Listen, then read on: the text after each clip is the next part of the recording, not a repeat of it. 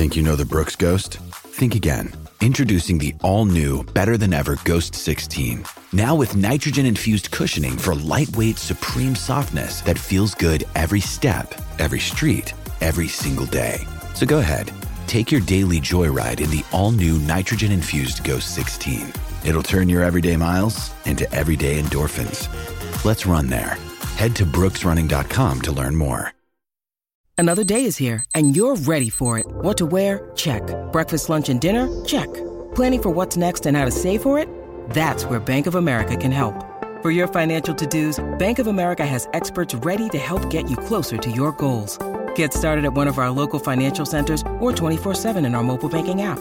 Find a location near you at bankofamerica.com/talktous. What would you like the power to do? Mobile banking requires downloading the app and is only available for select devices. Message and data rates may apply. Bank of America N.A., member FDIC. Mother's Day is around the corner. Find the perfect gift for the mom in your life with a stunning piece of jewelry from Blue Nile. From timeless pearls to dazzling gemstones, Blue Nile has something she'll adore. Need it fast? Most items can ship overnight. Plus, enjoy guaranteed free shipping and returns. Don't miss our special Mother's Day deals. Save big on the season's most beautiful trends. For a limited time, get up to 50% off by going to BlueNile.com. That's BlueNile.com.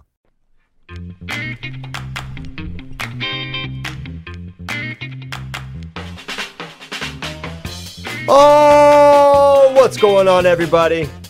Welcome to episode 620 of Flow Wrestling Radio Live. I am your host, Christian Pyles, joined, as always, by Ben Funky Askren, coming at us from the Lattice backyard in Southern California, flexing with the birds.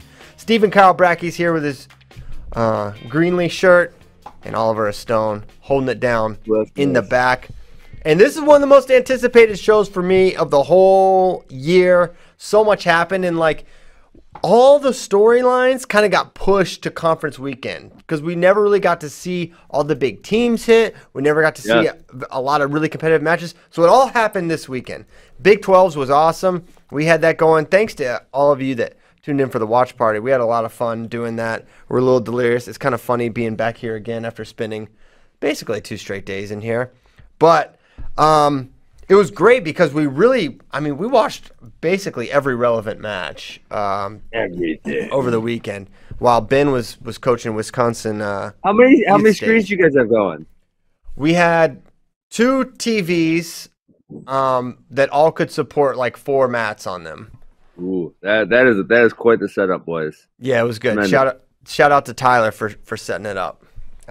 Nice. We're doing it again for NCAAs, but it's gonna be even, I'll say better because we're gonna have like a overall kind of setup, like a stream. Then we'll have like an Iowa stream and a Penn State stream. So it's gonna be a lot of fun. We're really looking forward to it. So you put 2 of Flow employees in Penn State gear and they talk very biased Penn State talk. Yes. And then 2 in Iowa gear. Is that what you're for real? That would be hilarious. We're not going that far, but you know what? Maybe we'll do it. We're like Andy Hamilton's gonna be on the in the Iowa one because he's an obvious guy to talk about Hawkeye wrestling.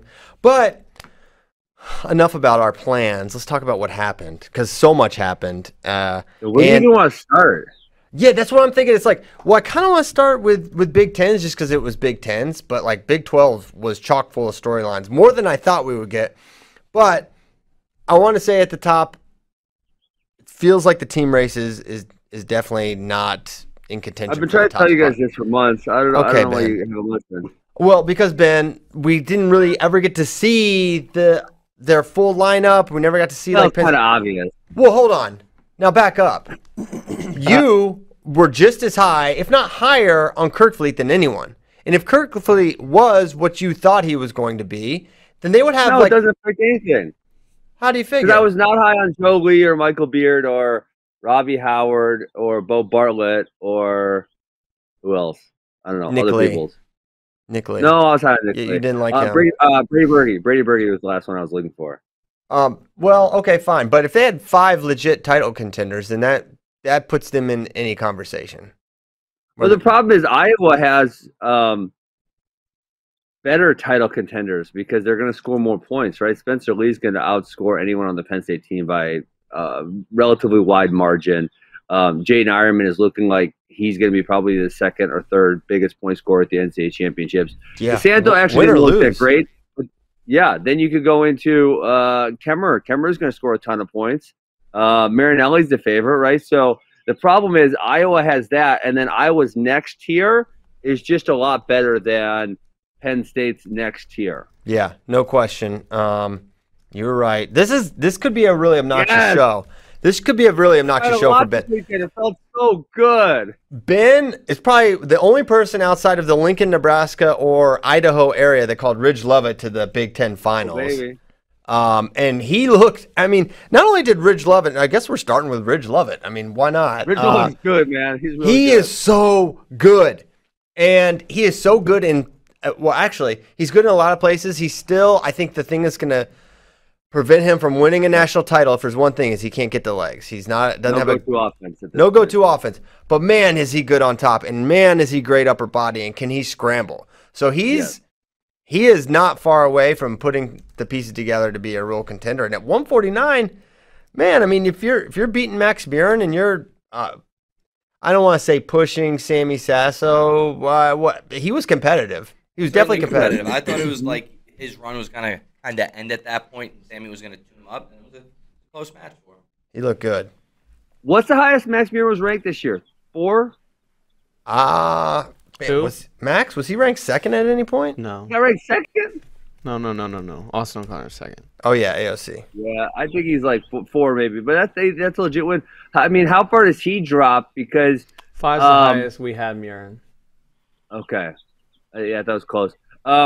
I mean, Iowa didn't have its best performance, but it's still even despite that, it still seems impossible that anyone catches them because Murin. I mean, top 5 guy in the country didn't place at the damn Big Ten tournament. Correct.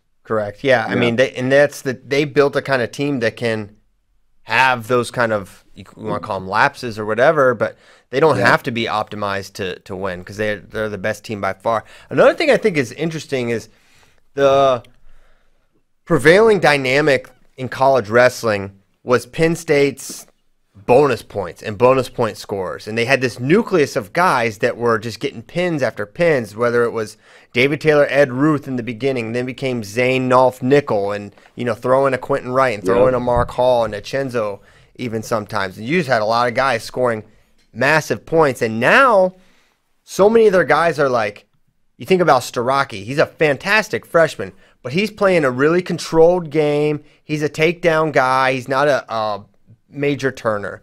Aaron Brooks even. He's probably, I think Aaron Brooks is the best wrestler on Penn State right now. Amazing on his feet, but he's not a big bonus point scorer. He's not a guy that's going to ride you and turn and put you over against the best guys on a consistent basis. He has pinned Taylor Vince. He has scored big points. But the Penn State bonus point era has not translated to this next group yet, right? Yes. We haven't seen that with Nick Lee is probably the best bonus point scorer on Penn State right now, and I don't know if that's true, but that he feels like the guy. He's not a good bonus guy. No, it doesn't feel like, at least. No, he's a. These guys are tough to take down. They have a game that's really catered almost like to freestyle. You can tell these guys have been trying to make freestyle world teams, and they've honed their craft around being really tough to take down and able to get takedowns. And that's going to put them in a lot of matches, but you don't score 25 points at NCAAs like that. We should have started with the best match of the weekend, and the best match of the weekend was, you guys better agree with me on this one, Rivera and Nick Lee. Sebastian, oh my God.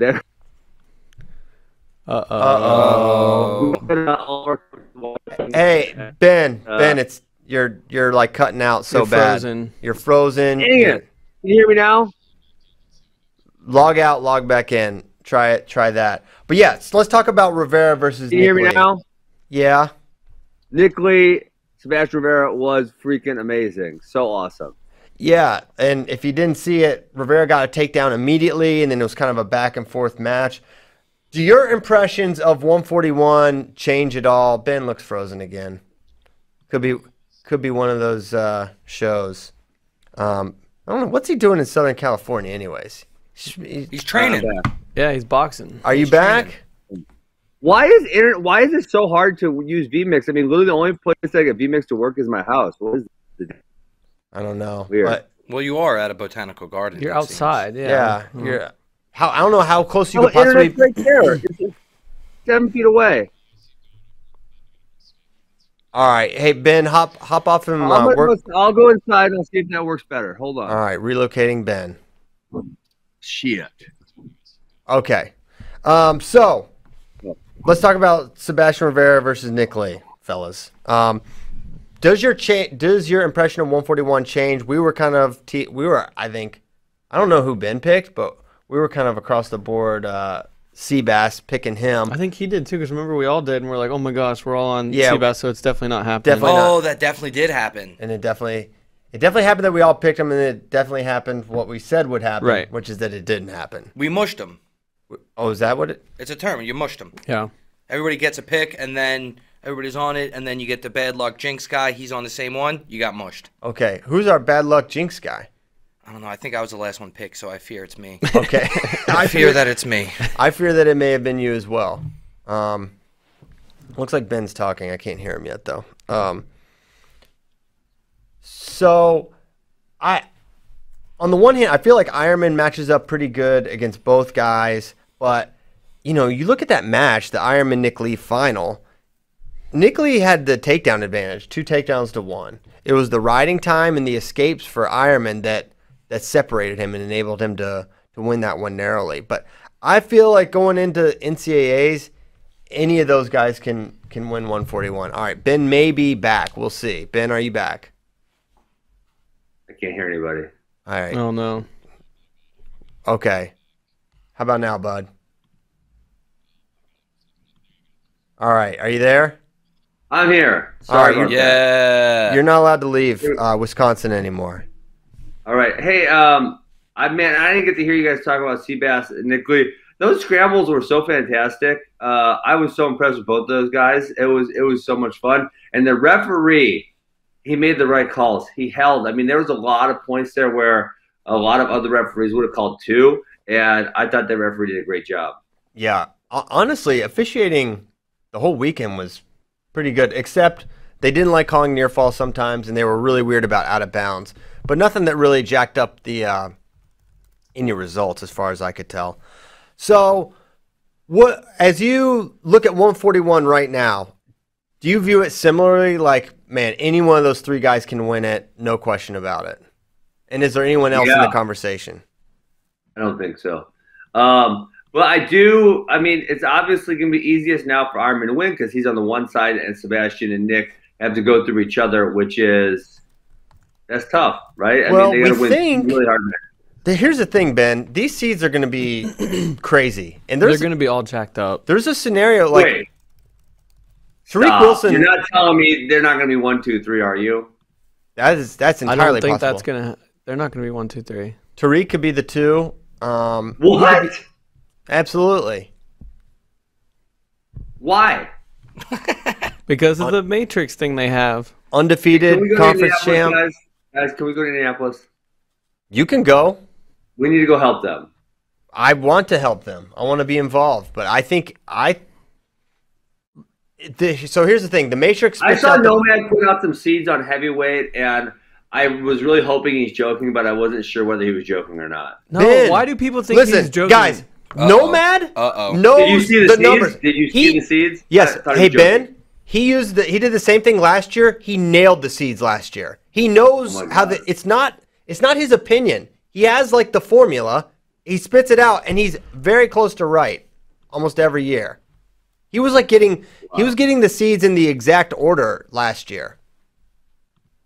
There's a certain point if you're within so many if you're within so many points, they can, like, have a debate or, like, talk about it, but a lot of the times they're not within that certain threshold, and then they can make changes. But if the math is, like, such that there's no wiggle room, then he's stuck.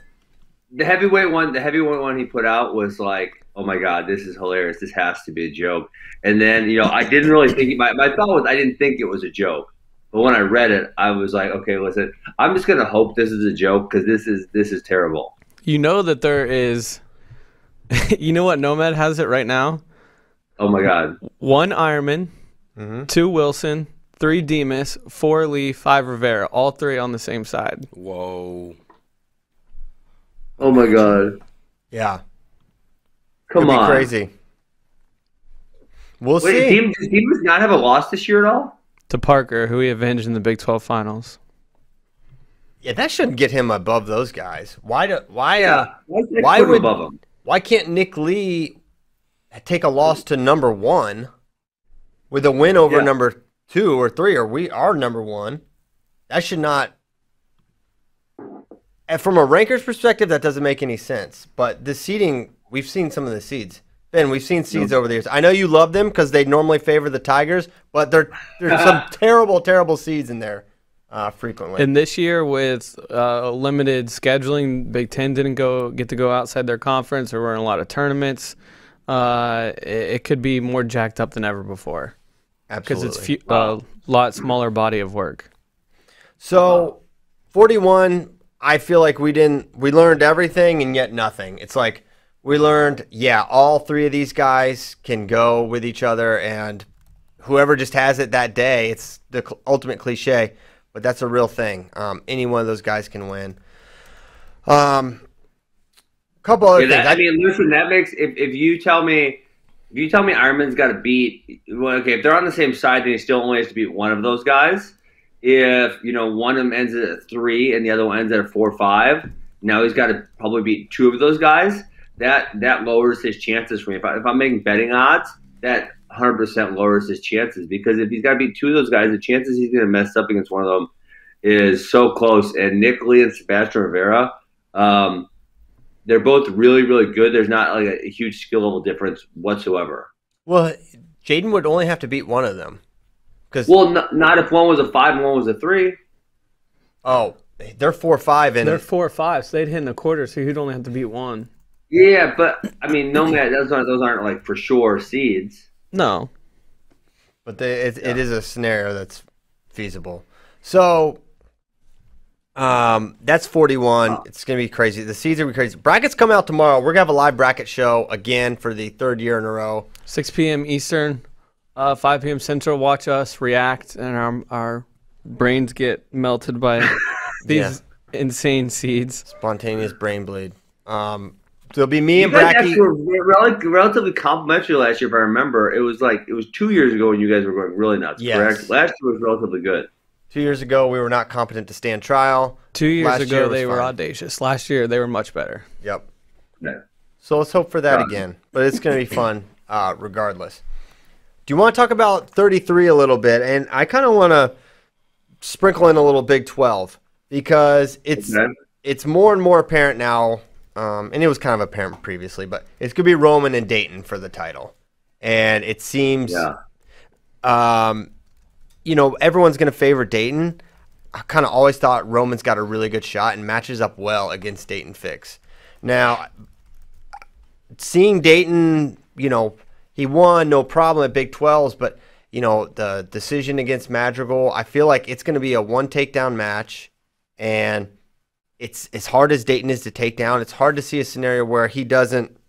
It seems like you can almost fast forward to tiebreakers there. Dayton will get the ride out and win kind of thing. That's kind of how I view it. Wow, you're going that far. Man, I don't feel that strongly. I definitely see what you're talking about where, Dayton didn't look great against Madrigal, and he's not super dynamic offensively, and Roman's really, really solid defensively. But the notion that neither one of them is going to get a takedown for 7 minutes, I don't really feel that. Well, 8 minutes if you're including overtime. I don't really feel strongly about that. I think someone's going to score a couple points, and I would definitely lean towards Dayton. Yeah, and maybe. I just think Roman is not going to engage in the tie-ups very much. It could be one thing I think could be a factor is Dayton's pressure, is how he takes ground. He could end up with some stall points there. Absolutely. Just from taking ground, getting Roman to the edge. But Roman, no issues with DeSanto. At 33, the story for me out of everything was Lucas Bird, how good he looked. He really pushed DeSanto. He got the takedown, He couldn't hold off DeSanto. Then he beat Chris Cannon really soundly. I think Lucas Bird's a definite guy to watch headed into NCAAs. And coming into this year, I wasn't particularly high on him, but he He's good. Him versus DeSanto was highly competitive. I mean, he did a good job there. You know, he didn't quite have the gas to go get him in the third period, but he was right there with him. Do you guys so I guess now I'm asking you guys what the seeds are going to be, because it could someone like – I feel like someone like Corbin Myers or Mickey Phillip you could figure in here pretty well. Well, yeah, let's see what I don't know if he posted 33 on Twitter, but I don't know. Ooh. Corbin could reasonably be like the 3. I think it's Dayton, Roman. So, okay, Dayton, RBY, Corbin, Mickey, DeSanto, Schmidt, Bird, Hayes, Trombley, Cannon. Schmidt? Dang. Schmidt's that high?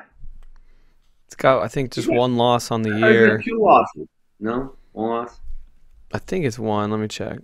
Wow. Damn, I didn't realize how good the ACC was there. They got Myers, Philippi, Hayes, Trombley, 4 through 7. That's freaking impressive. Schmidt lost his first match of the year to Zach Price, who's a top 15 guy, and then has won out. Wow. Mm. Jeez. That still feels high. Because what's his best win? Probably now Zach Redding, who's jumped into the top. Get out of here with that. Get out of here with that seed. I mean, that's yeah. Beat somebody. You and hey. if you're not gonna beat anybody, you can't lose to Zach Price. Those are my rules. Yeah. Those are, listen, honestly, that's a Mizzou Tiger. That's a fair rule, Christian. I got no issue with that. I don't mean to be totally ADHD, but we mentioned OU and OU. Holy crap. Who saw that one coming? I did not see that one coming. If you guys told me Oklahoma State tied for the team title and then said, hey, Ben, this happened, give odds, I probably would have given higher odds to Iowa State or Wyoming. And yeah. I feel like OU came out of nowhere. Like I don't think any of us were talking about that possibility last week. Not even close. Well, the Mantanona brothers getting pins and pins and pins was massive. Also, Marcus Coleman pinned like 4 guys in a row on the backside. Yeah. So there were some bonus points. ISU. Right. Okay. Yeah. Oh, I don't know. Sorry, I don't know why I was thinking. I guess I was thinking pin, I heard pins, and I was just like, oh, yeah, this guy pinned everybody. I just want to talk about pins. Yeah, I mean, listen. You got excited. If you look up and down the Oklahoma State lineup, how many of those guys do you say, this dude wrestled up to or exceeded his expectations? Up to or Dayton, Boo, and Ferrari. Dayton scoring 0 bonus points at Big 12s lived up to your expectations? 0 bonuses. I didn't realize. Wait, Dayton. I realized he won. Dayton. Dayton had no bonus points. Maybe I'm wrong. That's not true. No, he had. Oh, he had 2 majors in attack. So no, he did not bonusing. Christian, throw a false. Okay, that's a lot of bonus points. He pinned Magic. I was thinking Boo because Boo had no. Right. Had 3 decisions. So I would say Dayton is right about there, but him not getting a bonus point, which would have. Ultimately, won Big 12s for Oklahoma State. Yeah. That, to me, against a guy he had pinned, right? So you could say maybe he met expectations. You could say maybe Boo met expectations, and AJ either met or slightly exceeded expectations. I think he exceeded expectations. I mean, with that bracket, winning that bracket was that bracket, to me, is equivalent to, and I guess we'll see if I'm right or not, is equivalent to the Big Ten bracket at 197. And I could be wrong. We'll see in a couple weeks here, but man, 197 Big 12 was really good. Yeah, so with Oklahoma State, 3 of your 10 guys wrestling about where they should be, that makes it tough. When and I mean, they had a lot of high seeds, so you know, it's tough to go up. But at the same time, they had a number of guys that were way below expectations. Yes, Mastro taking 5th. Whitlake, who had just destroyed everybody in 165 in the Big 12, taking getting beat by Luke Weber, and that's kind of shocking. Like Luke Weber is not in a good year, correct? He actually only has 2 losses on the year, but he had no ranked wins or no wins that would say like this is coming. But yeah, he has a loss to Pat Schoenfelder, who's UNI's backup at 65. Jeez. Yeah. So. I didn't think it was a great... I predicted the G. Fowler thing. Like, I mean, that wasn't gonna work out. We knew that. Man, heavyweight. We knew they weren't scoring points there. And then Gear, it's like he already lost to Samuelson, so it's not that far out of the realm of possibilities. And you knew Plott was severely injured because he's got both bad shoulders. Sheets didn't even place. Losing to Hornfeck on the backside is not good. And the other, you mentioned Gfeller. Oklahoma State lost a team point in his wrestleback match. Oh, my gosh. I was just going to ask about if we knew who lost a team point for the squad. Well, you know, I'm watching it right now. I'm trying to figure that out. Oh, wow. He's got it pulled up. So we don't know, but they lost a team point. So many little things could have won Oklahoma State the thing outright. I guess you could say the same for Oklahoma as well. And on the flip side, Oklahoma, Hit Team Magical still has a losing record. But he goes from unseeded to making the finals and beating like 3 straight ranked guys to do it, and then pushes Dayton. Troy Mantanona getting like 3 pins, Ant-Man getting a bunch of pins. Moore made the finals. Demas reversed the last 2 results against Ian Parker. Darren Roberts reversed a result against Mitch Moore, making the finals and almost beating Boo. Yeah, I mean, Heinzelman, the heavyweight, beat Carter Isley. Yeah. Wow. They really wrestled well. And the thing about it with the, Oklahoma State's performance is like not only did they almost lose to Oklahoma, but they were pushed by Iowa State and Wyoming. Wyoming actually took – so after the semifinals, Wyoming was in the lead, and – then that's when Oklahoma went on their pin spree because they hadn't wrestled that round of wrestlebacks yet. And then Oklahoma just goes on a pin spree, and they surge into the lead. And it was actually 4 teams could have won it going into Sunday. Iowa State was still in the mix. And it looked like credit to Oklahoma because when you looked at their matchups going into Sunday, you didn't like what they had in front of them. And it didn't look like they were going to be able to hold on. And sure enough, they got enough wins and stepped up in the finals with Demas getting that overtime victory to tie Oklahoma State. Oklahoma State had to run them down, actually. But with Oklahoma, because we've been talking about Lou Roselli and just how he's been struggling there and how we thought he was going to do so well. I feel like there was not even any indicators. Like there was not a big dual win or anything this year where we're like, wow, they're starting to get a lot better. Like I feel it was just like, wow, where the hell did this come from? Yeah, this is a team that lost to you and I pretty handily in Iowa State, and I was literally sitting here questioning, where's the fight? Yes. Because they just rolled over. Well, they found the fight this weekend. They found the fight. Maybe you gave them the fight. I'll take credit for it. You're welcome. I'll give you credit for it. You're welcome, Sooners. I'll allow it. Maybe this is a spark he needs to get things going in the right direction. Well, NCAAs will be a different test. Yeah, sure. And, I feel like Oklahoma State should and will be the highest placing Big 12 team at NCAAs, although we'll see. Oklahoma State is not a trophy contender like I thought they would be this year, but that's not going to be. I think I got a bet there. I'm going to win with you, too. I think we over-undered 3.5 All-Americans for Oklahoma State, right? Yeah, we have a bet, but I don't want to. We have so many bad. You need so many push-ups. Unlikely. The problem with the bets is we rarely remember the exact details of them, so we just move on. Damn it!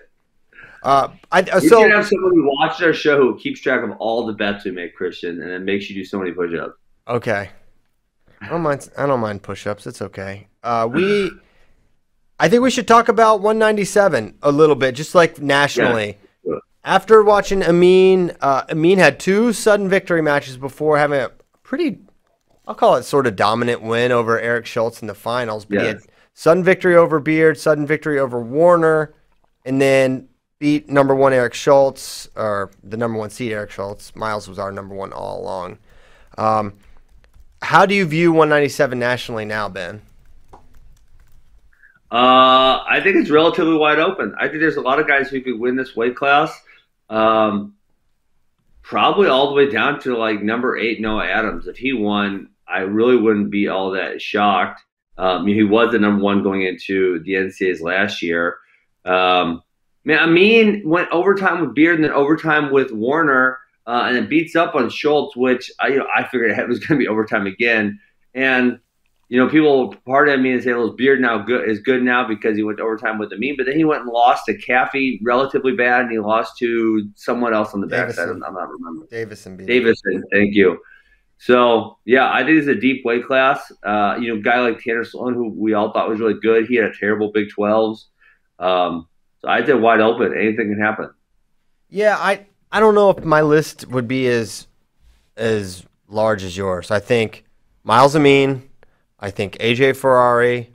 I do think I'm not going to eliminate Eric Schultz. I'm not going to eliminate even Noah Adams at this point. But Noah Adams cannot beat Stephen Buchanan, apparently.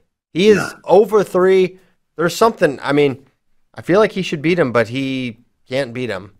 And yeah, that's notable. So he's a little more draw dependent. Yeah. One of the things I was really impressed with Ferrari in that final was, you know, so a lot of times we see him kind of blow through dudes. He was very patient on a couple of those finishes. And worked really hard to get him against Stephen Buchanan. Buchanan was doing some really solid defense. So I was impressed by that kind of, and then I was also impressed. I did not think he had the riding ability. I want to say he rode him for, what, 2 minutes in the first period? It was a long time, Phil. He had like 1:50, 1:30 after the first period. Yeah. And, man, he was up like 5-0 with riding time in the middle of the second. And it seemed like, I mean, he pushed for the major the whole time, but a couple little things prevented him from getting it. But seeing him, I mean, he really pushed hard for the major. It was impressive. And for a true freshman, you might think, hey, let me just win. Let me just get my title and move on and just wrestle controlled. Him pushing for the major for the team, that really impressed me. And it was exciting to see, and he really wasn't all that challenged throughout the tournament. I mean, he beat Sloan. I couldn't find the Sloan match on the internet anywhere, unfortunately. Yeah, I think it may be one you had to watch it live to do it. We're trying to figure it out. 2 takedowns, ride time, and an escape, it looks like. That'll only be 6 points. No, I think he scored more than that. Yeah, it was 7-1 was the score. But yeah. He looked good. Yeah. Brad, did you find anything? I mean, did he get 2 or 3? AJ? Yeah. Well, it's tough because, remember, there's Cordell Norfleet is he undefeated? No. Yeah. No, he is. Cordell Norfleet? Yeah. Who's he lost to? He beat Buchanan. Right.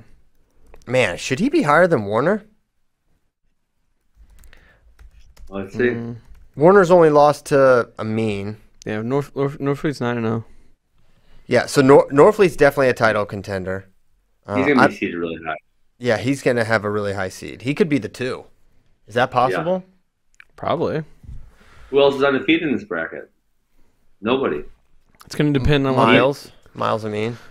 Miles, yeah, I'm sorry. Miles. It's going to depend on what the coaches' rankings do, probably. What's Nino at? So Nino's Trumbull loss is going to hurt him, you have to figure. Yeah. Even though he won a pretty tough. He's had a really good season because he beat a bunch of top dudes besides that one loss. Yeah, it's going to be really dependent on how it gets seeded, I feel like. I feel like Ferrari is going to be top couple. I mean, probably lowest at 4 is what I feel like. Yes. Okay, so maybe we get back to Big Tens for a little bit. 197 is going to be fun. It's going to be interesting how they seed it. A few things. You know, with Penn State, looking at 149, the Bartlett situation there, I feel like Brackey feels pretty strongly Bartlett is not going to get in. Is that right? Yeah, he's not getting in. So it's he only has he's got 2 backup Maryland wins and then 1 win, and that's it, right? You're thinking of at 149. At 149. Right, but he doesn't have 2 backup Maryland wins. He's 4-3. At 149. Bro, he has 2 backup Maryland wins. They wrestled in the second match that night? Yes. Well, he started that duel, so it's not one of them's a starter. Yeah. Well, they're kind of backup. Why is a starter kind of a backup? Well, okay, and then he wrestled Michigan backup Cole Matten And then he wrestled two Maryland backups, Baxter and Cordillo. And those are three of his four wins. And the other one, yeah, no, I'm right. You guys are laughing at me. I'm right, because Michael North is a starter for Maryland, whom he pinned at Big Ten. Well, the other two dudes, except Baxter started all the duels except, and then just didn't start at Big Tens. So it doesn't matter. It doesn't matter. He's not getting in. He's 4-3, and he's not getting in, guys. Sorry. Three of his wins over Maryland, guys. So yes. Correct. So the weird thing with that whole situation is, in the preseason, when we're looking at Penn State's lineup and what are they going to do at 41, 49, it seemed obvious that their best two guys were going to be Nick Lee and Bo Bartlett in some order, form or fashion. Yeah. And they made the weird thing, and there's something we were talking about throughout the season, is why were they weighing in Bo and wrestling him at 141 when he's obviously not going to beat out Nick Lee? And had they been getting him those exhibition matches at 49, if he gets 3-4 more wins, because he has all these 41 wins that mean nothing. 4-0 at 141. 4-0 at 141. So if he was 3-1 at 149, and then he had a 7-4 or an 8-3 record, he would probably get really high consideration for a wild card. But instead, he's going to be on the outside looking in because he was wrestling these 41 matches for Penn State. Now, maybe they hadn't even considered him a starter at 49 up until, I don't know if something happened. But it would just seem like weird decision-making at that point, and it probably is what's going to ultimately cost him a spot. And a weird year, whereas if he had been in the lineup all year or been able to at least wrestle in opens all year, he'd probably be a no-brainer qualifier. But everyone knew the deal coming into this season that it's going to be tough to get guys in the tournament, especially if they're only starting a few matches. So they weren't able to thread the needle there. He's clearly, I think we can at least say he's one of the 33 best guys in the country. I mean, he was right there with Yaya. Yeah, he's competitive, but he doesn't have anything that really separates him that's going to get him into the tournament, I don't feel. Yeah, no, I agree with that totally. And Penn State started how many different guys at 49? And if it was like a normal year where guys could redshirt, I would say, well, I see what they're doing. They were trying to save Bo Bartlett's redshirt by starting, right? They started the Bear Claw, they started Berkeleer, and they started some other dude. And, you know, then they decided those guys weren't good enough, so they pulled out Bartlett. But, you know, the deal was there was no eligibility issues this year. Everyone's free. So I don't really see why. You know, unless there was a real thought that they were going to move Nick Lee up to 149, I don't see why they were weighing him in at 41 and not letting him bump up the whole time. Yeah, so that's a little confusing. But yeah, so where else do we want to go with 25? I think we got to talk about Spencer. Spencer Gable. Well, we're not going to finish the 49 talk because so Murin lost to Lovett and then turned around and lost to Van Brill. I knew Lovett was going to be tough. I didn't see Van Brill coming like this. He wrestles all the way back to third place in this bracket. I don't think you guys saw it coming either. I mean, he's out of the 18. He lost first round to Peyton Omania and comes back and wins like 5 in a row. Yeah, he was the talk of the watch party for us. I mean, he was electric. I mean, he's really good in a few strange positions. He's really good with that near leg in. He's a good scrambler. He's tough on top. And, yeah, we didn't see it coming at all. And then he lost in round one to Peyton Omania, who's like, you know, French guy. He got decapitated. Peyton Omania does that. He likes to decapitate people. Vicious headlocker. He's vicious. Well, yeah, I mean, Ultimate Road Warrior, his way back to third place. And he's certainly an All-American contender headed in there. I don't see him climbing the rungs and pushing for a top 3 spot, but he's certainly a dangerous guy come St. Louis. Yeah. And a little bit of good vibes for Rutgers. I mean, if you're a Rutgers fan, man, it's been a tough month. I mean, you're just wondering, hoping, please, Nicky Soriano, come wrestle for this team. And then he doesn't. And he goes to Mateo Pelicone instead. And it's like, okay, well, at least we have Sammy Alvarez. He's out. Doesn't wrestle. The rumor mill is swirling about what happened there. I thought I heard that he didn't make weight. Well, he didn't step on the scale, So it's okay. But that is the prevailing rumors that Sammy Alvarez got really big. That was the rumor I heard. Yes, and that's which is like how does that happen? I mean, guy made 33 most of the year. They were off from January 31st. That's to Big Ten. That's a killer. But you, damn, that's a long way. Can't do that's that, a big break. Man. Yeah, but it's Division I wrestling. You got to maintain your weight. So if that's what happened, which we believe that's what happened. So that's devastating for Rutgers. You lose Alvarez, Rivera. He's obviously a title contender, and then you only got to watch 3 matches though. Yeah, you hardly got to see him heading into the Big Ten tournament. Yep. And then, but Van Brill definitely a bright spot for them. Poznanski was awesome. They went 3-0 in third place matches. That's pretty good. So it's still kind of a what could have been for Rutgers. You know, if you roll out Soriano, Alvarez, Rivera, Van Brill as your first 4, and then you've got Poznanski and Janzer in the mix there, it's salty. The Turley guy, I know the Turley guy didn't place, but he's not bad. He's solid. I think he'll get a wild card too. He pushed Labriola. I don't know if you saw that match. It was wild, like 13-9, something like that.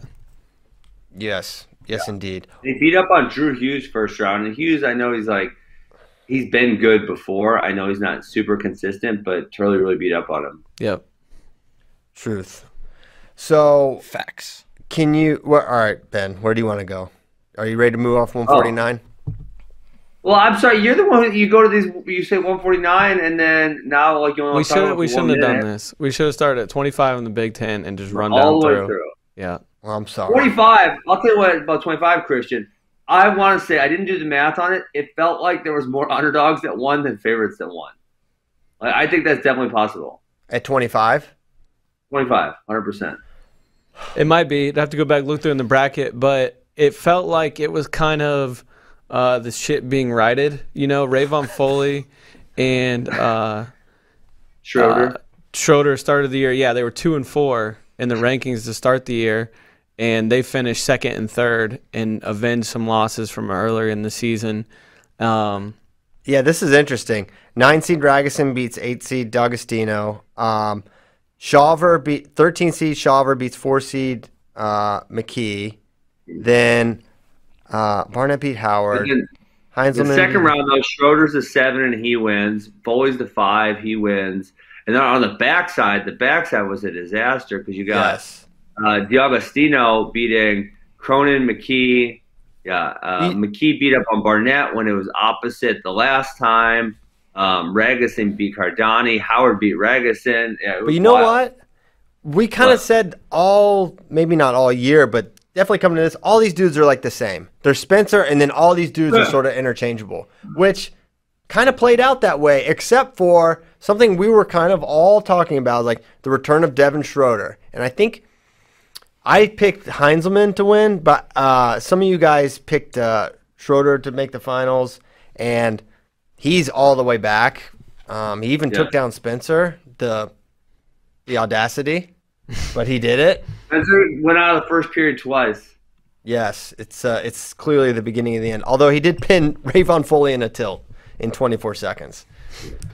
Max said Max was really mad when that happened because you know, like he tells his kids that you can't get pinned in a tilt, and now that Rayvon Foley who's getting pinned in a tilt is a top 10 guy, it's like, well, but that guy got pinned in a tilt. So they all have an excuse now to get pinned in a tilt. Yeah, I'm sure they'll all be rushing to get pinned in tilts now. So they can't wait. Coach, you can't yell at me. You ain't cool unless you get pinned in a tilt. What's gonna make Max Askren matter? A guy hits a 5-point fireman's carry or gets pinned in a tilt. Which will make him matter. Spencer Lee only hits 5-point fireman's carries like just every single time. So that's probably that. Yeah, I mean, Spencer Lee just has to infuriate Max Askren because he's hitting firemen like crazy. Tricep grip. Can you guys imagine how tight that tricep grip must be? It's so insane. He just grabs them, and they just can't get their freaking arm out of there. They can't move. They are, like, literally stuck in a thing. No one can do that. It's not like he has, like, giant Johnny DeJulius banana hands. He's just squeezing the crap out of the hand or out of the tricep, and you can't get it back. Yeah, I got really annoyed. One of the announcers, I don't recall who it was, said Who did they say? They said someone pound for pound was the strongest guy. And I just feel like, you guys freaking say that about everybody. And then so everyone else in the room was like, well, who's your pound for pound strongest guy? And I'm like, well, I wouldn't say definitively, because number one, it's an insane statement to definitively say who you think is pound for pound the strongest. I think they said Deacon, which I disagree with strongly. If I had to pick one, if I had to guess, it would be Spencer. The way he does these things to these kids is so insane, because nothing he's doing is like revolutionary. He's just so freaking strong and good at it that no one can stop it. Yeah, it is Spencer. It has to be. I mean, there's feels like it, right? It looks completely different. I mean, Deegan looks jacked, but the stuff he's hitting isn't like power stuff. Like, no, he's just better than these dudes. He's clearly strong. Yeah. I mean, obviously all these guys are strong, but like all are strong. Lee takes it to another level. He's got the freakazoid strength. But when no one is getting, I mean, he makes Big Tens look like Central Dolphin at the Diesel duels. They're just getting wrists and rolling guys through, no problem. Or Team Diesel at the Disney duels. It's like, it's not that easy. That was funny. He's ridiculous. And yeah, he's got to be pound for pound. Watching these guys try to keep their wrists away from Spencer Lee when he just goes, it's there. Like, it's hilarious. No one can do it. Yeah. And I mean, for him to get a tech fall, no problem, after giving up the opening takedown, it's just too something like that. But the talk of 125 is not about Spencer's dominance. That is just like assumed. Everyone is breaking out their lip reading technology about what Spencer said jogging off the mat. So many people have asked about it in the chat since we started the show. Everyone is freaking out that Spencer Lee hurt his knee. I had people texting me, sending me videos. They're like, he said something about his knee. He said he blew out his knee. He said this and that, like reading his lips coming off the mat. And he does look concerned. He does have a strange gait about him after it. But I don't think there's anything to be. He put this on to start with, right? Yeah, he's had that kind of always. But I thought, don't you guys remember? There was the one year when he took the brace off and everyone was talking because he was not wrestling with the brace finally. Yeah. I think he did for a good bit last year. I think he was braceless for a good bit last year. So, well, I must have missed his lip reading piece. I mean, we had a bunch of dudes watching it, so maybe that's why or something. Yeah, and I didn't exactly notice it. I did not notice it watching it in real time. And then everyone's sending me stuff. It's all over Twitter. It's all over everywhere. People are texting me, is Spencer okay, as if I would know. Well, he's hurt. He's just going to wrestle anyways, right? Because you got to – NCAA's in trials. What else are you going to do? You might as well just wrestle. Yeah, I mean, he'll be fine. I mean, that's what I say. I'm just – I don't know what he – they're saying it's the knee. That's the rumor mill, but nothing coming from Iowa or anything like that. It's just people watching TV and, like, freaking out. Yeah. It could have been like we see people talking. Why did he have the brace on to start with, though?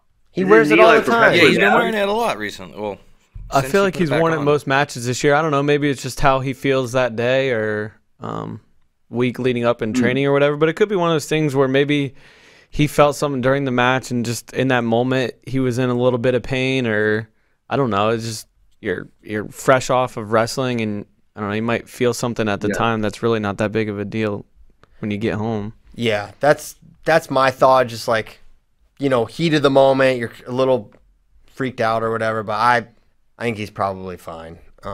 And if he's not fine, it probably still won't matter. Yeah. Yeah. I mean, we saw Jason Nolf win a national title on one leg pretty dominantly. Yeah. On one leg, does Spencer bonus his way through NCAAs? Yes. If I mean, the only way, if somehow he can't get on top, but even if he probably can't in the first period, he's going to choose it in the second or third, and then he's going to start rolling dudes. It's just almost, it's undeniable that he's going to get on top in a match, right? And who's, it's just, there's basically no, there's no Sebastian Rivera's in this weight either. So I don't see any scenario.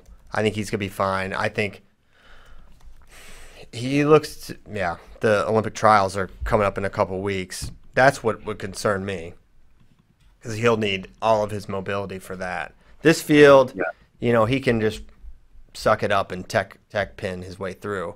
But trials will be a different beast. Yeah. But here's hoping he's 100% all the way through. So that's 25. I don't guess there's much else to discuss there other than Schroeder's back, and he looks like a potential finalist. One of the many guys on the short list. It'll depend on how they seed it, but he's certainly going to be a guy in the mix there. Yeah, I feel like, and I think we've already said this, but Latona and Camacho, which Latona should likely be a 2 seed. I think both of them beat Devin Schroeder. That's my feeling. And the Teske-Lamont match was pretty good too. Yes. I mean, Teske's probably going to place. I can't see him beating anyone that he would need to make the finals, being probably Latona or Camacho or some combination there. Yeah, I agree with that. Teske still continues to be so impressive this year. Just the one loss to Courtney. Yep. You want to talk about the seeds here potentially? Yeah, Nomad has Lee, Hildebrandt, Latona, Courtney, Teske, Camacho, Lamont, Foley, Schroeder, Heinzelman, DiAgostino. So a Courtney. There's a lot of landmines here because there's a lot of good guys that are going to be ranked relatively low. Yeah, I mean, you look at Heinzelman of the 10 and Lamont getting Hildebrandt early is interesting. A potential Camacho, Latona quarter, Courtney, Teske quarter. If these are the seeds they end up going with. Maybe someone like Liam Cronin down at, you guys have him ranked at 14, and I got to assume he's going to be seated low, or McKee at 15. Like, those guys could, if you told me one of those guys beat Brandon Courtney, I'm not really shocked. Same here. Yeah. 25 is, and Hildebrand at the 2, that's a guy who he has a pretty specific style. He needs to get on top. He's probably more of a counter guy than a guy that's going to go out and get a ton of takedowns on his feet. And we haven't seen him against the best guys, and that's true for like so many of these wrestlers, right? We've seen Latona and Camacho wrestle each other. We haven't seen them against the Big Ten guys, and we haven't seen them against a Hildebrandt. Yeah, Hildebrandt's best win is either Connor Brown or Noah Certain. He beat Certain 6-1. He won it in sudden victory against Connor Brown. Yeah. So it's there's a room for – and that's the thing. It's like, okay, if a 2 seed gets 6, people will be like, yeah, you underperformed. But probably not really. It's you just don't know in this year where all these guys stack up. Yeah. Okay, 33, we talked about a little bit. Is there anything else on 25, Ben? Who's getting the wild cards? There's a bunch of good dudes who didn't take top 8 at the Big Ten. Yeah, hang on one second here. Wild card bracket. Just in that 9th place bracket, you had Cronin, Cardani, and Barnett, who, those guys are good. This is interesting. I'd like to talk about this for a second. I know we got a lot of other ways to get to, so I'll try to make it quick. I put out my wild card predictions yesterday, and I think Cronin and Barnett are in. They're getting in. And then Cardani might be the most interesting one. And Ben, remember before the season, you wanted me to find the guy who could have the worst record, only wrestling Big Ten schedule, and I said Justin Cardani. Wow! And so he's 3. He's 3-9 because. There's no the 9th place matches aren't in WrestleStat, but he's 3-9, and he has wins over. He beat Barnett, he beat Brock Huggins, and then he beat somebody in the 9th place bracket. I'm forgetting who. And then his losses though: Malik Heinzelman, Devin Schroeder, Spencer Lee, Pat McKee, Michael DiAgostino, Liam Cronin, Devin Schroeder, Dylan Ragusan. That's so crazy. You're going to sit there and tell me this guy is not one of the 33 best guys in the country. And I heard yesterday that some coaches who rank 25 are considering or did leave him off their 125 ballot, and I think that is total BS. You come wrestle in this 125-pound weight class in the Big Ten, and you show me what your record will be. Yeah. So the lowest guy he lost to was what, McKee at 15? Yeah, and who's been a top 10 guy this year. Yeah. Yeah, so he's lost 8 losses all to guys in the top 15. And he's got better wins than all those guys. And his win over Eric Barnett is better than any win that anyone else looking for a wild card has. Yeah. Damn. Oh, speaking of wild cards, we got to talk about this real chance at wild cards. Because Real Woods and Chance Rich – Yes. We got a little quid pro quo. Wordplay there. CP's not the one to scrabble with. I told you they could do these fake matches. I told you. You called me. You said it wasn't true. They couldn't do it. So we got a quid pro quo switch situation where Cal State Bakersfield gives Real Woods a sacrificial lamb in exchange for Stanford giving Chance Rich a sacrificial lamb. And they wrestled this. This happened. Yes. Ben. Stop coaching youth state. So Chance Rich, he was 3-2. I had him getting a wild card anyways, but they wanted to give him a better shot, so he wrestled 2 matches against Suhas Chundi from Stanford, and he tech fought him 15-0 and 18-0. So that got him to 5-2, which is now above 70% win percentage, which is one of the things they look at. And Real Woods didn't have the 4 matches that he needed, so he wrestled 2 matches against Jose Landon, and he pinned him in 2-14 and then tech followed him 16-0. Dude, this might be worse than the Last Chance Open. It's bad. So is it worse than the Last Chance Open or not, Christian? Close. I think it's worse. Yeah. Here's why.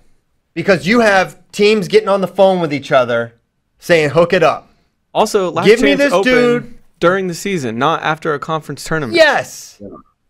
You're getting on the phone. You're saying, hey, hook it up. Give Real Woods someone to thump on. We'll give you someone for Chance Rich to thump on. Real chance at NCAAs. That's what they're doing. I don't like it. Listen, on the one hand, there's a couple things going on here. On the one hand, if you give these coaches an inch, they will take it a mile, right? So if this is legal, then how mad can you really be? Because it is legal for them to get on and say, hey, give us a match. We'll give you a match. We'll do it twice or whatever. So the NCAA has allowed a loophole that these coaches are driving a Mack truck through. Okay. So I don't like that. Did you say a Mack truck or a Mack truck? I said Mack truck, but you know, Mack truck works as well. Mack truck. They drove the Mack truck to Cal State Bakersfield and they said, let's do a couple fake matches so our guys get into NCAAs. Maybe it was our Mack truck driver, our buddy in Cincinnati, was it? Oh my gosh, no, he would not have delivered the match. Yeah, he lost. That was a rough situation. He's still trying to park that truck. So I don't like on the Real Wood side. I don't like it because, like, man, you could have been wrestling this season. You weren't. And decided not to, and then you decide you wanted to come out. So I don't like it on that end. Spirit of the sport, I don't like it. I don't think it's good. But how mad can you get at Stanford and how mad can you get at Cal State Bakersfield? They're trying to get their guys in the tournament. Yeah. And on the other hand, with Real Woods, I'm glad he's going to get in because he finished within the auto-qualifying threshold, which to me, you should get in if you do that. If your conference earns 2 spots and you make the finals, you should get in.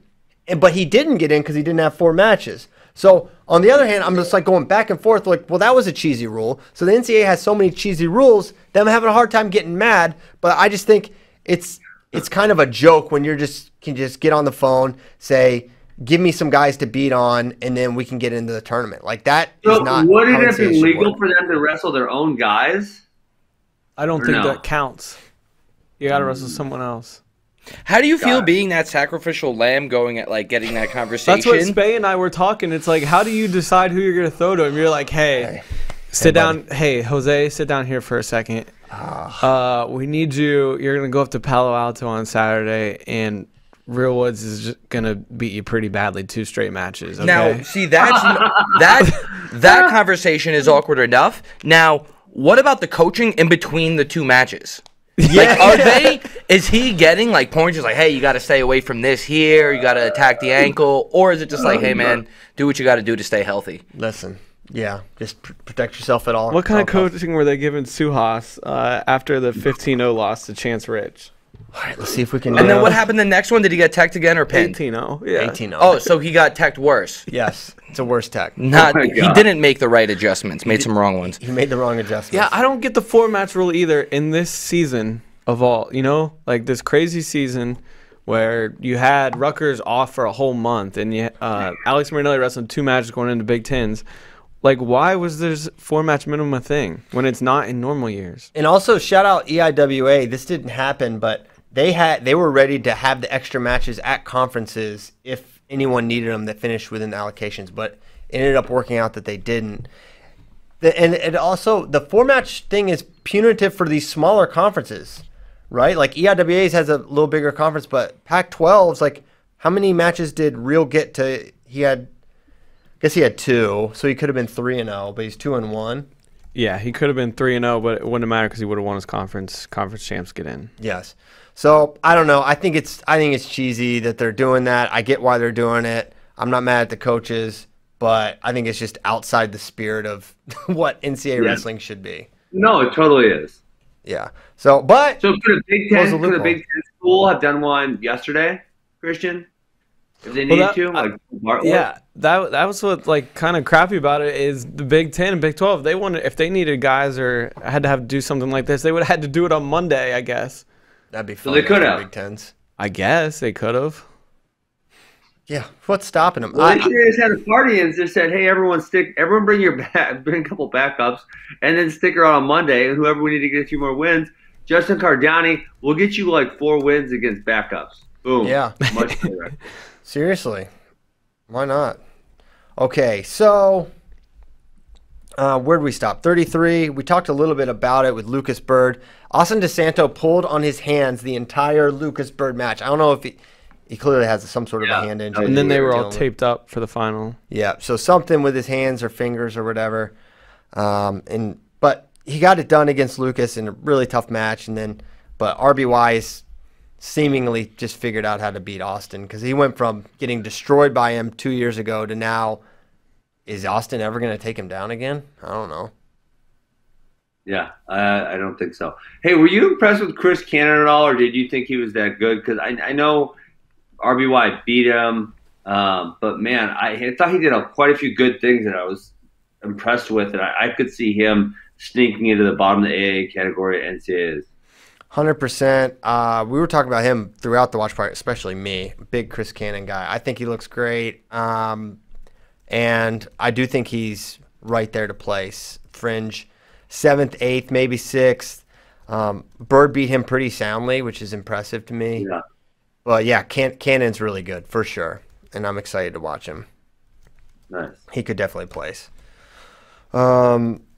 That was pretty much it. Those are kind of the main guys. 41 we've talked about at length. Yeah. We talked about the seeding. We talked about the Ironman Lee Rivera dynamic. I feel like any one of those guys can win, and I'm not really entertaining anyone outside of that top 3 winning.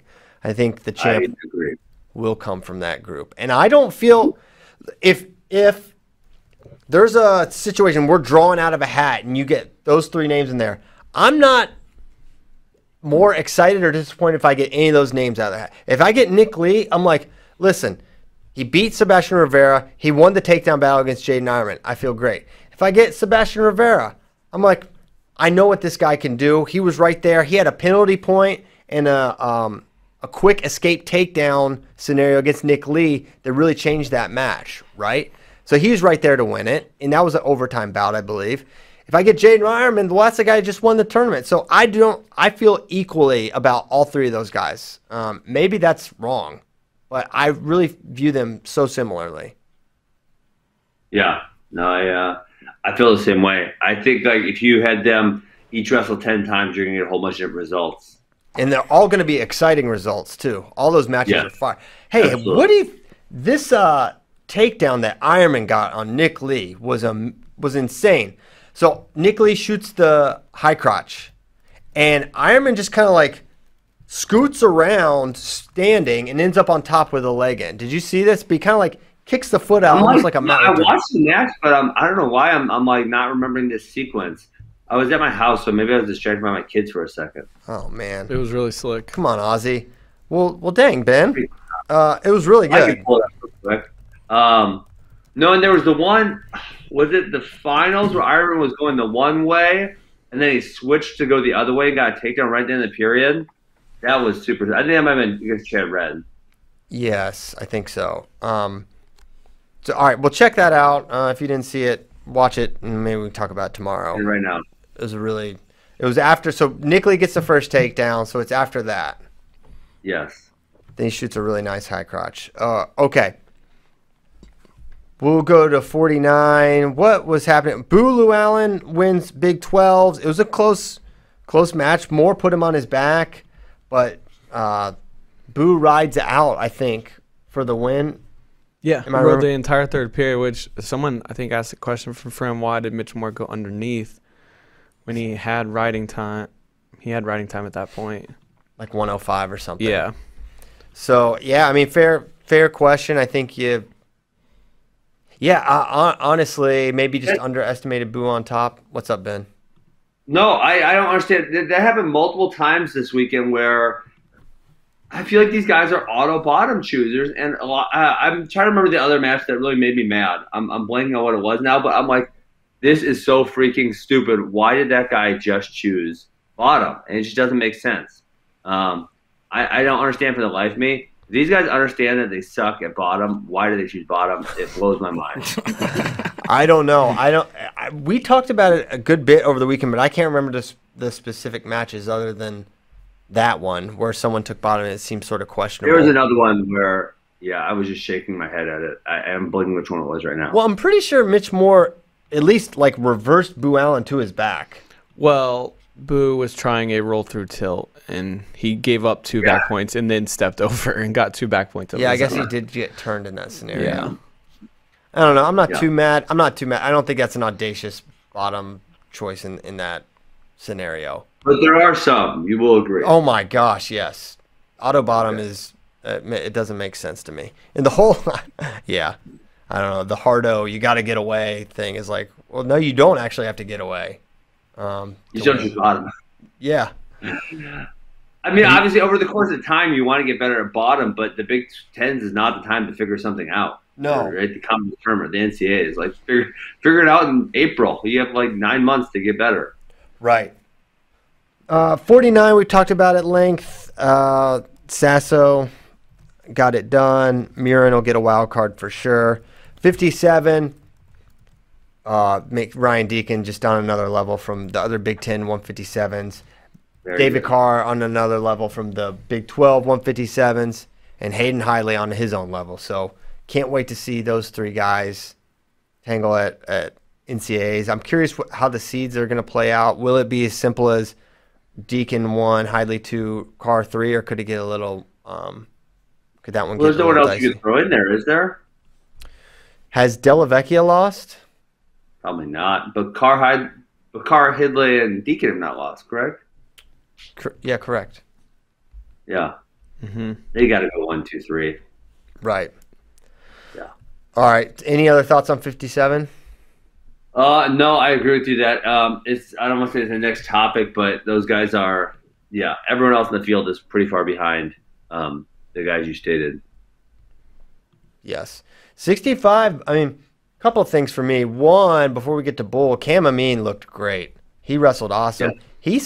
He was right there in the Bull match. He lost 2-0, and then he wrestles back for third. He beat Peyton Robb. He beat a tough Tucker in overtime, actually. I didn't realize that was an overtime match. But Cam Amin looks really, really good. But Marinelli is kind of the story for me, just how close his two matches were with Amin and Smith. Is perception-wise, he was a massive favorite in this. I don't think anyone thought he'd have two terribly close matches, but he really did. Now, and on the other hand, while the matches were numerically close, I was never like, Ethan Smith's got him on the ropes, right? It just felt very much in Marinelli's control throughout the match. So I'm not trying to make it sound like it was closer than it was. Yeah, I think it's one of those things where you have Marinelli here and you think of Amin and Ethan Smith is down here. So when they wrestle like they're here, it's kind of surprising to you. And so I would say, especially in the semi, the fact that Alex Marinelli could not get a takedown against Cam Amin. I would not have predicted that. That was surprising to me. And then, he gets one against Ethan Smith. I do think the fact that both of those guys were so close to him was kind of surprising to me. That being said, Shane Griffith took a loss at Pac-12. Makai is hurt. I don't know who's going to challenge him. Anthony Valencia and who? Keegan? Well, it's maybe Keegan. I mean, I think he is going to get – he's going to be challenged. He'll be the favorite. He should be the 1 seed. But, I mean, he's going to have close matches. Now, 65 is not like it was 2 years ago when you know, you hit Mackay in the freaking quarters. Yes. I mean, that bracket had Chinzo, Bull, Mackay, Chance, Wick, Massa, I think. Although, we don't know how the heck they're going to seed Mackay. Yeah. That's a good point. What if it's a Mackay? Where are they going to seed everybody at? I don't know. His wins aren't great this year. I mean, he beat Kennedy. He beat Keating. He has a Wenzel. He did not beat Wenzel. And he did not wrestle at ACCs. He could get a totally jacked up seed. Yes. I could. What if he's near Marinelli? I could see it. I could see him a 5 or an 8. Remember when Marinelli had to wrestle Joe Smith in the first round? Never lost their mind on that. Yes. Oh, those. And Joe Smith got like the first 2 takedowns before just completely gassing. Completely. So tired. To be fair, wrestling is really exhausting. It's hard. It is tough. You do it for 7 minutes, dude. Ben was afraid to. That's why he would always pin guys. He didn't trust his 7-minute gas tank. I mean, hey, Mackay only has 2 losses, and technically both of them are by injury. He'll probably get a pretty high seed, right? Well, maybe. The hard part is he's actually injured. He shouldn't get a high seed. Yeah, we have no idea how healthy he is. Man, Zach Hartman's undefeated down at number 7. He should be seated ahead of him. Wenzel should be seated ahead of him. The only person you really like, he's got to be ahead of Keating. He beat Keating.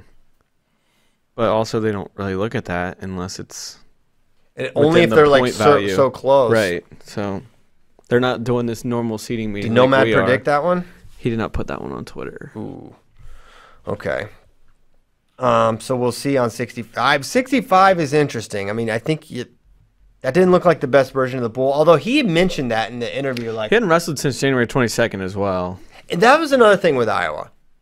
They had like basically a 2-week no practice or something, you know? Like that's a huge factor. I think Penn State probably had to go through the same thing. Similar. But Iowa's was later, as I recall. Yes, they had not wrestled since February 7th, so a month. So they took basically a month off, and within that month, they had at least like 10 days off the mat, you have to imagine. So they actually looked really, really good if you consider that much of a layoff in that tough of a tournament. To only have a guy like Murin, you know, drop to 2 dangerous and really kind of wrestlers that present unique wrestlers who present special challenges. So I think Iowa really wrestled pretty well, and Bull just get the job done and move on. Yeah, looking at his match with Smith last year, it was 14-10. If I remember right. I remember that now. Mm-hmm. Yeah, Alex, it was a bunch of takedown releases, but Smith did get a takedown late. I remember. Yes. Yeah. Smith looked good. I thought he had a nice tournament for himself. 74. Okay, let's talk about this because this is like the most loaded weight at Big Tens. Staraki by the skin of his teeth over Romero and then Labriola. How did the Labriola match end? What happened there? Was there something? Did Labriola do something weird? Remember, he tried to kind of like jump over him. He tried to jump over him. Do you remember this, Ben? That was strange. That's not what I thought, but now I'm going to have to go back and watch it. I can pull it up real fast here. It wasn't like Anthony Valencia flying squirrel over top of him. It was kind of more like a go behind, try to like hop over, but he ended up in just not good position. So that was interesting. I feel like Staraki's going to be in all his matches, although Kemmer really separated himself. That wasn't, It wasn't super good. Yeah, it feels like Kemmer's just going to, you know, he's not going to like bonus his way through the title, but he is clearly, we thought there was maybe the Labriola and Staraki, Massa, like they were all right there. I don't think they're right there. I think it's Kemmer. Massa was kind of close. I mean, I guess he never really got close to a takedown, but it wasn't a blowout by any sense of imagination. Well, I was a little surprised. Kemmer kind of got the early takedown, no problem. High crotch, doubles off, finish. And then he was kind of like, all right, I'm good. Massa can't score on me. Hold on. This scramble, I forgot. Okay, I came back up on it. That scramble at the end of regulation and Staroki, Labriola was so awesome. Oh, yeah. I actually thought they could have went takedown Labriola for a second there, and that's kind of one position I get annoyed in scrambles that the refs don't call fast enough is when the bottom guy has the leg through the middle and the top guy is kind of all the way behind. I feel like majority of the time that should be called a takedown, and it's not. And it wasn't here. And then, you know, there was like a couple seconds where I thought, okay, they could call takedown Labriola. And then Starocki improved his position to where he almost got the takedown. That was an awesome scramble. Yeah, they're both really good scramblers. And maybe I'm overreacting to Big Tens and like Labriola. I'm not writing these guys off, but it's tougher to see. Like at 41, you can see how all those guys could beat each other. At 74, there's got to be a real dip in performance from Kemmer and a real uptick in performance from the other guys if they're going to knock him off. Yeah. Do you guys not agree with me on this scramble? Did you guys think it was just no takedown for sure? Because like I have it froze right now. Where are you watching that? YouTube has the entire. So they have the 10 finals matches. All they have is the 10 finals matches, and they have the semifinals, every mat 2 match and every mat 1 match. But they have it kind of nicely chopped up. You can see like there's little spaces on YouTube where the matches take place. And so it's at 1:20:53. Like this is where for a couple seconds here, I thought for sure they could have called 2, and then you know Soroki improves his position, but I would not have been shocked if they had called 2 prior to that. Okay. So I'll try to pull that up. Maybe we can. Yeah, I don't think. I mean, someone has to obviously get a takedown on Michael Kemmer, but I guess I don't feel quite as strongly as you do about. If the seeds fall right, he could have a tough match in the quarters, the semis, and the finals. I think he's gonna lose? No. Is there a chance? Yeah, for sure. Yes. But like right now, this is an interesting one. Who has a better chance at winning NCAAs in your mind, Kemmer or Marinelli? Oh, I would say I actually think Kemmer is better, but I think his competition is tougher, so I'll say Marinelli. Yeah, I kind of think Kemmer is just wrestling at such a high level. It just gives me more confidence that he's just going to figure it out. Yeah. Okay. So that was 74. You guys bumped Jackson Hamauer all the way up to the freaking 12. You called it with him, too. Nice work, guys. You nailed it. That was another call you made. I'm going to clip that. Ben just told us nice work on our rankings. Nice work on the rankings. Oh. And your guy, Parker, let's talk about 84. Parker Keckheisen, undefeated. He looks great, too. He's number 5 seed. Well, actually, is he going to be more than the 5 seed? Because he could be. He certainly should be. He could be, absolutely, yeah. He's undefeated. I mean, I still agree with your rankings on tiers perspective. Yeah, Hidley, Bowen, Deprez, and Brooks, but I think two of those guys have a loss. Yeah, it just depends on like how bad does the Matrix punish those guys for losing to either the number 2 or number 3 guy in the country. I think Brooks will be the 1 seed. And then behind that, I don't know. Do you reward the undefeated guy? Do you reward Trent for beating the then number 1 guy? Or I don't know how they're going to do it. I could see it 3 or 4 different ways. If they made them 4-5 because there was 3 undefeateds, that would not be. I would feel bad for them because they already wrestled twice. They had to wrestle each other again. It would be ridiculous. See, with the Labriola thing, he never. It's so funny when he. Or not funny, but when he rolls him through, but no, man, it is kind of close to a takedown. Yeah, for some of 2 seconds there, he's really covering. Yeah, but I never felt like with the leg that he was all the way behind. I felt like he was too out to the side with it. That's a freestyle rule though, which would apply to the Jordan Burroughs thing.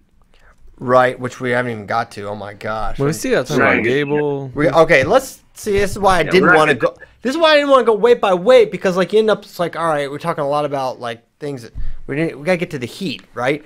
Freaking Gable Steveson should be strongly considered for the Hodge Trophy. He should be number 1 going into the NCAA tournament. Are you guys on Ben Island now, where he's 100% favored to win? Because yes, crap on Mason Paris. We said he could move up to number 1 if he just went out and like dominated Paris and Cassiope, and then he majored Cassiope, and he just majored Paris. Yes. He is the next topic. I loved I saw a Twitter mention that said heavyweight did archipelago so many islands. That was Yaya Thomas's dad. That was funny. But it's true. It's like no one's beaten Gable, and then no one below him is beaten Mason, in my opinion. No. And then I don't think anyone's beaten Cassiope. Right. So there's three islands. It is a true archipelago. And then then you've got the stencils and those types of guys. So, but it is just such an impressive. I mean, how he embarrassed. He embarrassed him. He really did. He taunted him throughout. I mean, it was insane. What was the deal with Christian Lance not wanting to wrestle him? Oh, don't get KB going. Boy. Don't get him going. It's okay. They didn't say anything about it on TV. So he just didn't want to, Ben. He didn't want to. That's what it comes down to. In the national finals, Kyle. It happened to me one time because they knew I was going to go.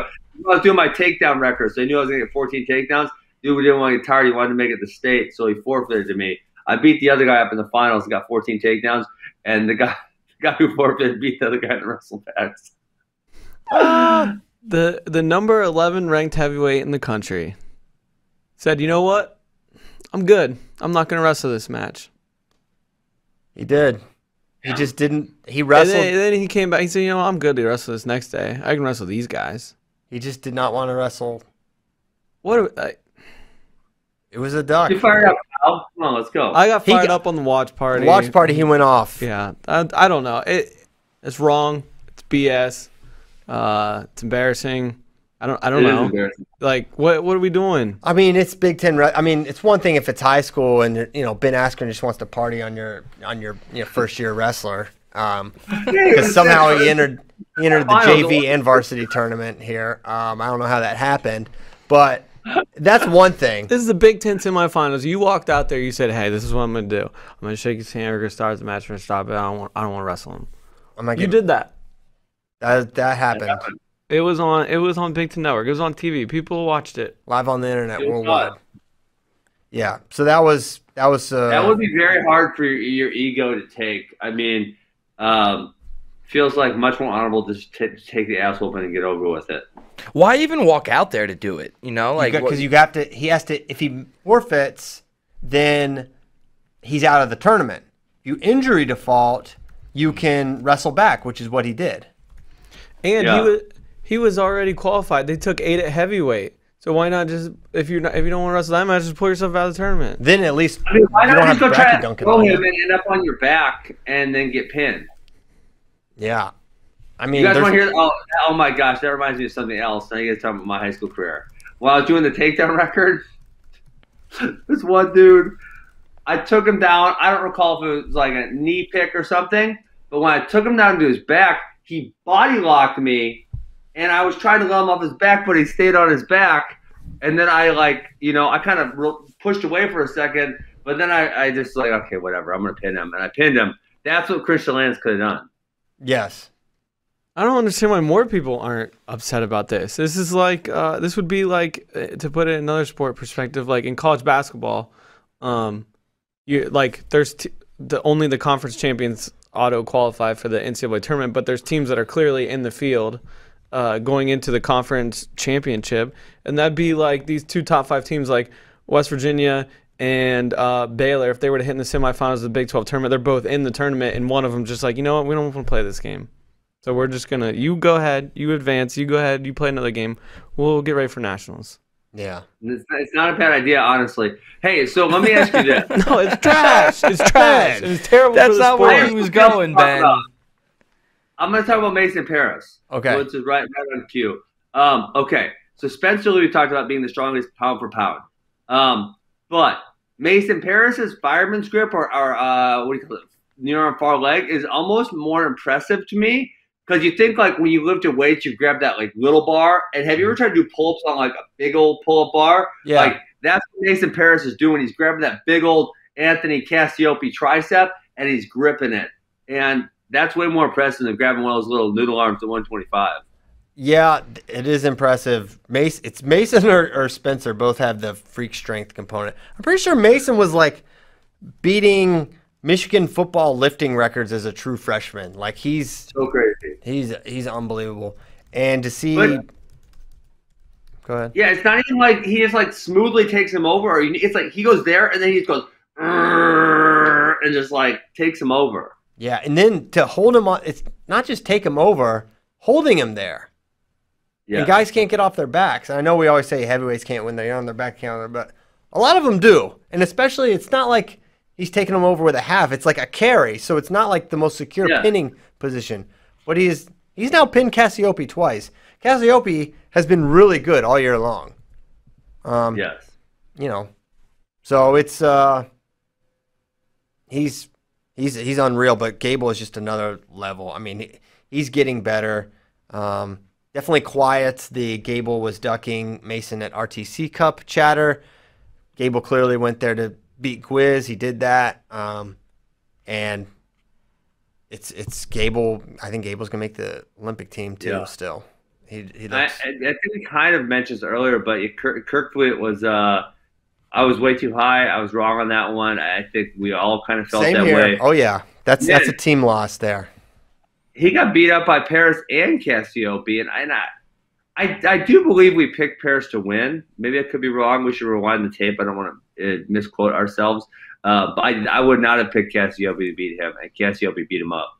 Yes, he beat him soundly. I mean, the bottom wrestling. It's so one thing. It's like, okay, this guy has not had a full season of training. That has to be mentioned, right? He's injured throughout, a couple weeks of training.